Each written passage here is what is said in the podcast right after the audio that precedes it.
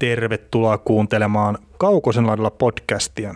Minä olen Veli Kaukonen ja Oksasen Nikon kanssa ollaan tässä 31 joukkueen urakka nytten saatu loppusuoralla, eli mennään viimeistä joukkueennakkoon ja säästettiin viimeiseen joukkueennakkoon viime kauden mestari St. Louis Blues. Ja Bluesin viime kausani runkosarjan osalta meni silleen, että 45 voittoa, 28 tappia ja sitten 9 pistettä tuolta jatkoajoilta kautta. Rankkikisoista vielä tuli lisäksi siihen niin 99 pistettä kokonaisuudessaan ja olivat sillä tämän keskisen divisioonan toisiksi paras joukkue. Maaleja joukkue teki 244, millä olivat 15 sijoittuneena tuossa kaikkien joukkueiden kesken ja sitten ne päästi 220, mikä oli viidenneksi vähiten. Ylivoima oli 21.1%, mikä oli 10. paras, ja alivoima oli sitten 81.5%, mikä oli 9. paras. Eli tolleen, niin kuin, jos nyt katsoo puhtaasti vaan näitä erilaisia tilastoja, niin tuommoinen keskitason joukkue. Että ei niin kuin mitään ehdotonta kärkeä oikeastaan missään, mutta ei missään huonokaan. No tässä on hyvä pointti on se, että katsotaan erikoistilainen pelaamista, kun lasketaan nuo yhteen, se on yli 100. 2,6 ja sitten katsotaan, että joukkue on päästänyt aika vähän maaleja, niin mitä tästä sitten saamme? Hyvin puolustava joukkue, hyvä maalivahtipeli, hyvät erikoistilainen pelit, menestys. Kyllä, ja sitten niin kun, jos ottaa ihan puhtaasti se, että mitä tuo joukko oli Mike John aikana ja mitä se oli Craig Beruben aikana, niin oli kaksi eri joukkuetta. Että se oli parempi joukkue niin kuin kaikin puolin Beruben aikana. Olisiko mitään tilastoa siitä, kuinka paljon Mike John aikana joukkue päästi maaleja tuosta 220? Joo, siis Mike John aikanahan tämä joukkueen saldo oli 7, 9 ja 3. Ja sitten kun katsoo tästä nyt nopeasti tämän, niin joukkue teki 56 maalia siinä aikana ja päästi 59 maalia. Et se 59 päästettyä maalia nyt tuosta 220 niin kuulostaa aika paljolta silleen niin kuin suhteessa. Toki nyt kannattaa muistaa myös se, että toi Jordan Binnington, se ei ollut se maalivahti, mikä pelasi tuossa alkukaudesta tuossa jengissä, vaan siellä oli Jake Allen, mikä ei pelannut ihan semmoista älyttömän helmeilevää kautta. Ja siinä kohtaa, kun Binnington tuli tuonne maalisuulle, niin luukut meni kiinni ja se auttoi tuota joukkuetta myös paljon eteenpäin. Joo, ja siis tuossa niin just katsotaan, että siinä vaiheessa, kun Berube tuli penkin taakse, niin joukkueen päästettyä maalin keskiarvo oli hänen aikanaan 2,55 ja Mike John aikana 3,1. Ja siinä on merkittävä muutos. No, se tietenkin, jos sä päästät sen puoli maaliin enemmän, niin on se iso muutos. Ja mä sanoisin myös, että ne teki enemmän maaleja tuon Beruben aikana, että 56 maalia teki vaan tuo joukkue silloin, kun tuo Mike John oli penkin takana. Ja no korsilukemat ja kaikki, kun katsoo näitä.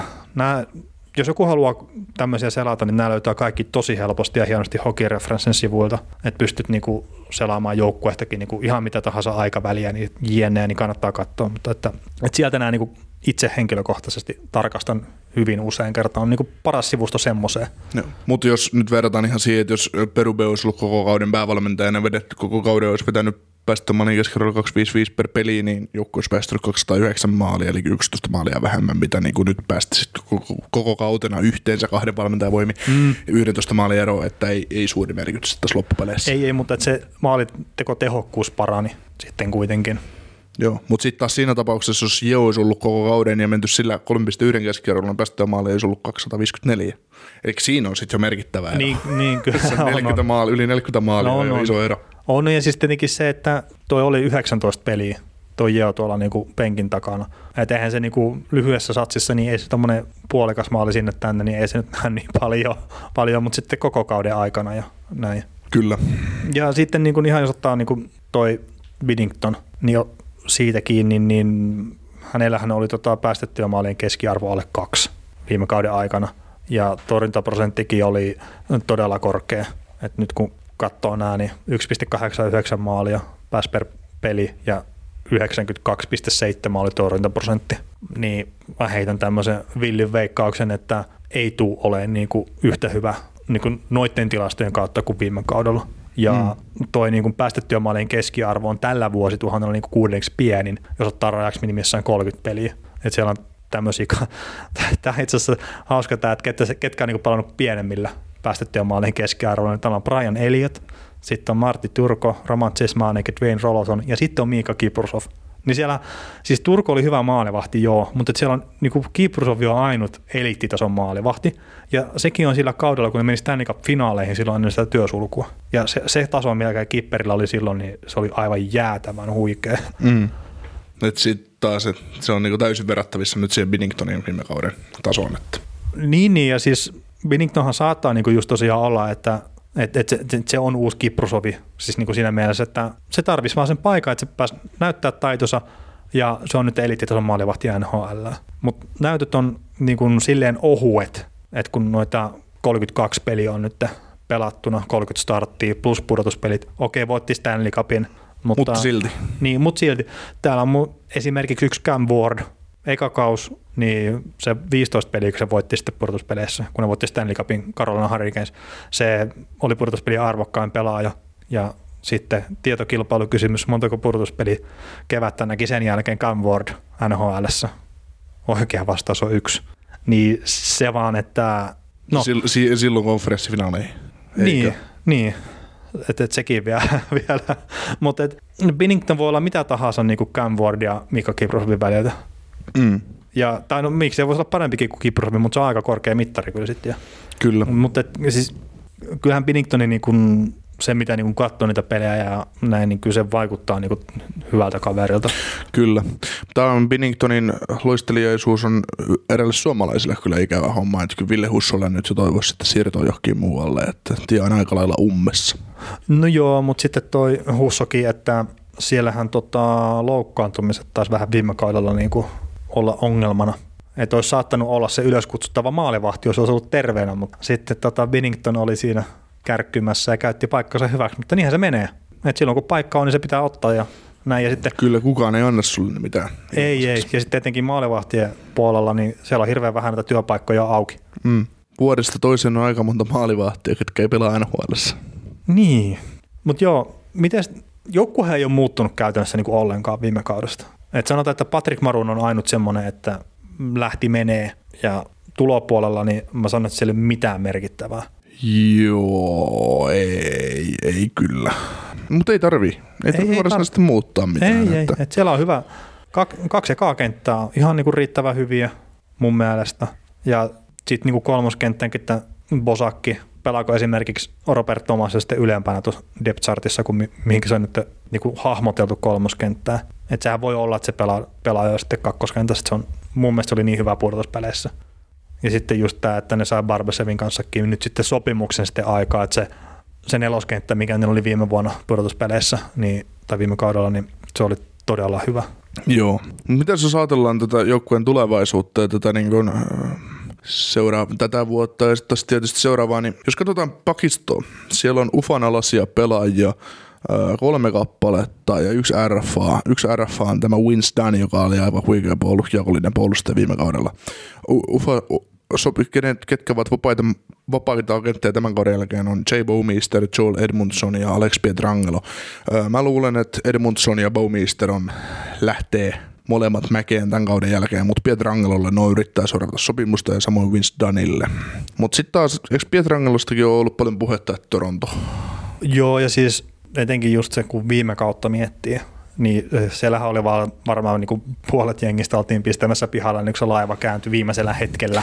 Niin, se on taas, me tarvittiin puhua jossain aikaisemmassa podcastissa siitä, että kuin pienistä asioista on kiinni, että sinne joulu-tammikuun vaihteeseen pari tappioa lisää, niin tämä joukkue olisi pistetty lihoksi. Ois, ja sitten mä muistan, kun me käytiin sitä kauden puolivälissä suurin piirtein, käytiin kaikki jengit läpi silloin jatkoajan puolella se podcasti, niin mä puhuin sitä silloin sitä Bluesin kohdalta, kun se ei näyttänyt vielä siltä, että se jengi menee yhtään minnekään. Että Tarasenko tulee lähteä siitä Kertsillä heinäkuun 1. päivä taas astuu voimaan no trade clause. Että se olisi ollut niin kuin helpompi vaan siirtää siinä kohtaa. Mutta nyt on tälleen niin kuin hyvä sanoa, että olin väärässä, joo, ja jengi voitti mestaruuden, niin mikäs siinä, mutta että sieltä olisi varmasti lähtenyt monta pelaajaa menee. Ja Pietrangelo olisi ehkä ollut yksi niistä kertsiä, että olisi saanut sitten isomman hinnan silloin, kun se olisi myynyt. Mm. Silloin olisi ollut se vuosisopimus teillä vielä. Niin. Se olisi voinut ihan hyvin olla se Jake Massin, mikä siirtyi Torontoon. No nimenomaan, ja siis se hinta olisi ollut paljon kovempi. Ja siis jos Toronto olisi saanut Pietrangelon Massin sijaan, niin sehän saattaisi olla, että se olisi nostanut sitä kappia siellä Torontossa. Niin. Et kyllähän se on niin hyvä puolustaja sitten kuitenkin, vaikka se alkukausi oli viime vuonna, mitä se oli. Niin siis Pietrangelo kuuluu siihen ihan eliittipöristöön, mitä tuolla on, mutta kun niitä on niitä hyviä pakkeja niin monta, ettei kaikki osata arvostaa sinne, mihin niin, niitä kuuluu. Kyllä, ja sitten me ollaan monissa joukkueissa heitetty tämmöinen, että joukkueen ykköspakki ei ole välttämättä se eniten pisteitä tekevä, ja kyllähän tuossakin jengissä niin Colton Parayko on se ykköspakki sitten kuitenkin. Niin. Siis tilastojen valossa tai niinku pisteiden valossa, ja Winstani tulee olemaan tulevaisuudessa kanssa. Niin, no siis pisteiden valossa Pietrangelo on ykköspakki, mutta tuo Parayko on sitten niinku tärkein pakki tuolle joukkueelle. No en nyt ihan sanoisi näin, kyllä mä pidän Pietrangelo parempana puolustajana, mitä Colton Paraykoa. Että. No mä pidän Paraykoa parempana, mutta että ei se väärin ole niinku kummankaan kohdalla, tai kummin päin sen nyt haluaakaan sanoa, mutta et silleen, että viime kaudella niin Pietrangelo teki tosiaan 41 pistettä, mikä on sille huono kaus, ja Parayko teki sitten 28 pistettä, mutta että on sitten kuitenkin niin kuin puolustuksellisesti tärkeä kaveri tuolle jengille, ja oli siellä pudotuspelissä erittäin isossa osassa, mutta oli toki joukkueen kapteenikin. Kyllä, mutta hei, tähän kauteen mitäs luulet, mikä on semmoinen, miten tähän joukkueeseen täytyy asennoitua tulevalla kaudella? No siis tähän pitää asennoitua sille, että tämä on mestari. No ei, mutta siis tämä on hyvä joukkue. Tämä oli viime kauden alussa hyvä joukkue, ja se, että se oli viime kauden alussa niin huono kuin mitä se oli, niin se oli yllätys. Että se, että ne sitten sai sen junan raiteilleen, ja no se, että ne meni mestaruuteen asti, niin se oli ehkä pieni yllätys. Mutta jos pelaajat oli päättänyt, että pelataan tuon Maikki Opin alle täältä. No se olisikin tietenkin hienoa. Tosin Maikki Jahhan sanoi itse niin siinä jossain haastattelussa, että kyllä hänen niin potkuja pitääkin miettiä. Tämä on mennyt niin huonosti, niin se on vähän semmoinen niin merkki jo, että ehkä se äijä on parempi pistää pihalle sieltä. Ei se onnistunut missään se kaveri. Se on hyvä kakkosvalmentaja, mutta ei missään onnistu ykkösenä. No ei. No Minnesotassa päässyt niin aikaisemmin yrittää. Ja olihan se vähän niin semmoinen outo, että ne otti sen siihen niin Hitchcockin oppipojaksi tavallaan, ja sitten se niin pääsi ykkösvalmentajaksi, mutta että ei toiminut ja that's it, mutta siis hyvä joukkue, hyvä maalivahti no niin kuin lähtökohtaisesti pitäisi olla. En odottaisi yhtä, niin kuin tilastollisesti yhtä kovaa kautta kuin viime kausi, mutta että Binnington kuitenkin niin pitäisi olla hyvä maalivahti. Ja sitten jos nyt se jostain syystä vuotaa kuin seula, niin on sellaista pari vaihtoehtoa sitten kuitenkin vielä, josta se Husso on se yksi.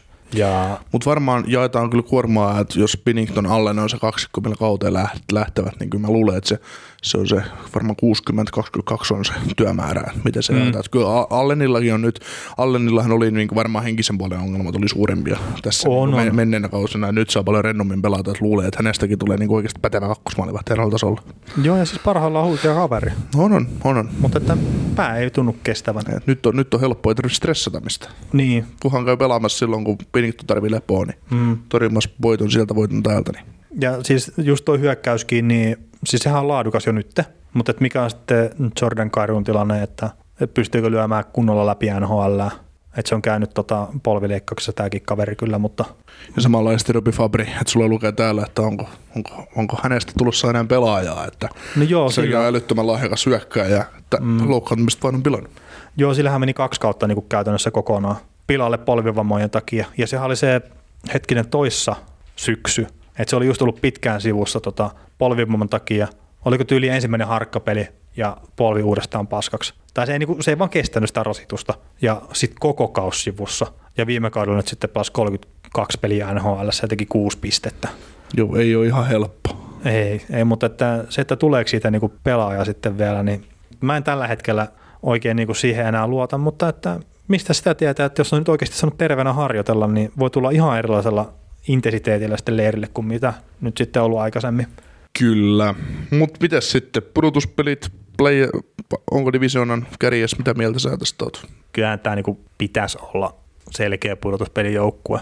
Et on vaan niin laadukas kokonaisuudessaan, että pudotuspelien ulkopuolella on niinku todella hankala kyllä tätä joukkuetta pistää.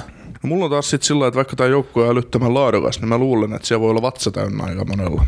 On varmasti sitäkin. Että siinä on taas, niin kuin mä käytän tätä nälkäistä termiä tässä, että siinä on nälkäisiä joukkueita tuossa keskisessä divisioonassa kanssa ja eteenpäin meneviä joukkueita muitakin, että mä itse rankkaisin, että tämä joukkue voi mennä pudotuspeleihin, mutta ei se suoraan sinne mene, että se menee villikortin kautta.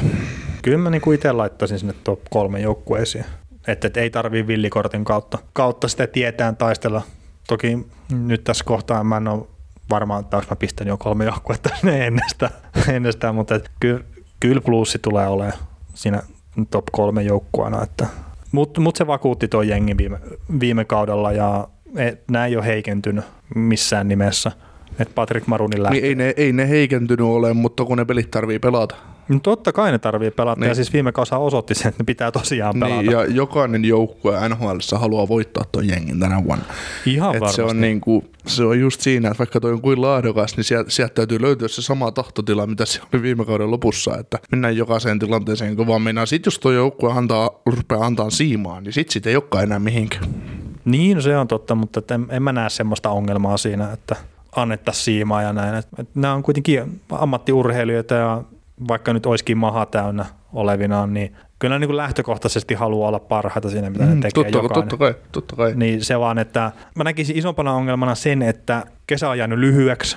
Siellä saattaa olla jotain semmoisia loukkaantumisia, mistä ei ole puhuttu yhtään mitään pudotuspelien jälkeen. Siellä saattaa olla pelaajia, millä on kesän mennyt treenaamisen suhteen niin suhkot vähillä, tai sitten se on ollut vain kuntouttavaa jne. Että se saattaa olla isompi haaste kuin just se, että näillä ei olisi niinku semmoista halua voittaa. Mutta toki alkava kaus on sen näyttää, miten tämä menee, mutta että kyllä siellä on niinku paljon hyvää ja on siellä sitten kuitenkin tosiaan näitä nuoriakin kavereita sitten haastamasta pelipaikoista, jos täällä nyt on sitten jotain vanhuksia, joilla on masu täynnä ja sitten ei enää niin paljon napostele toi pelaaminen, niin kyllä varmasti pistää sitten kiertoon semmoisia kavereita. Kyllä. Mutta se villikortin kautta laitat pudotuspeleihin. Joo, 5. 5? Herranjumala. Nyt se on sitä, että meneekö pudotuspeleihin vai eikö mene. Se riippuu aivan tuosta Tyynemeren divisioonasta, miten siellä päätetään pelata. Joo. Mä laitan suoraan, mutta että onko se sitten 2 vai 3, että Predatorsiin mä taisin laittaa, että Juho 1 paikalle jo, että siihen ei voi varmaan 2 joukkuetta pistää. Niin. Mutta kyllä mä suoraan laittaisin tämän hallitsevan mestarin pudotuspeleihin ja ne on sitten taas se oma juttuunsa tosiaan. Mutta hei, tässä rupesi nyt aika iso urakka tulee loppupuolelle näiden joukkueennakoiden osalta, niin ensinnäkin, jos nyt on joku kuunnellut ihan joka ikisen minuutin näitä podcasteja joukkueennakoiden puolelta, niin olemme pahoillamme. Mä menisin sanoa isot kiitokset, mutta olemme myös pahoillamme. Mut hemmetin hienoa, jos oot näin tehnyt. Kertaa, tähän on muutama minuutti tuhrattu meidän aikaa. Tämä on ollut pääasiallisesti todella kivaa, etenkin tämä juttelupuoli. Että se informaation kerääminen ei välttämättä ole niin kivaa, mutta että pääsääntöisesti on ollut todella hauska projekti ja me jatketaan podcastien tekemistä pitkin kauden. Ollaan keskusteltu keskenään, että kerran viikkoon mentäisiin. Me päätetään nyt joku päivä vielä, että miten pyritään menemään, mutta että koko kauden tehdään podcasteja ja varmasti säännöllisemmin kuin mitä aikaisemmin on tehty, mutta että nyt pistetään tämä joukkueenakkohomma pakettiin kokonaisuudessaan ja seuraavan kerran mahdollisesti sitten kun olemme äänessä, niin sitten onkin jo NHL:n runkosarja ehkäpä alkanut. Mutta isot kiitokset tässä kohtaa. Kiitos.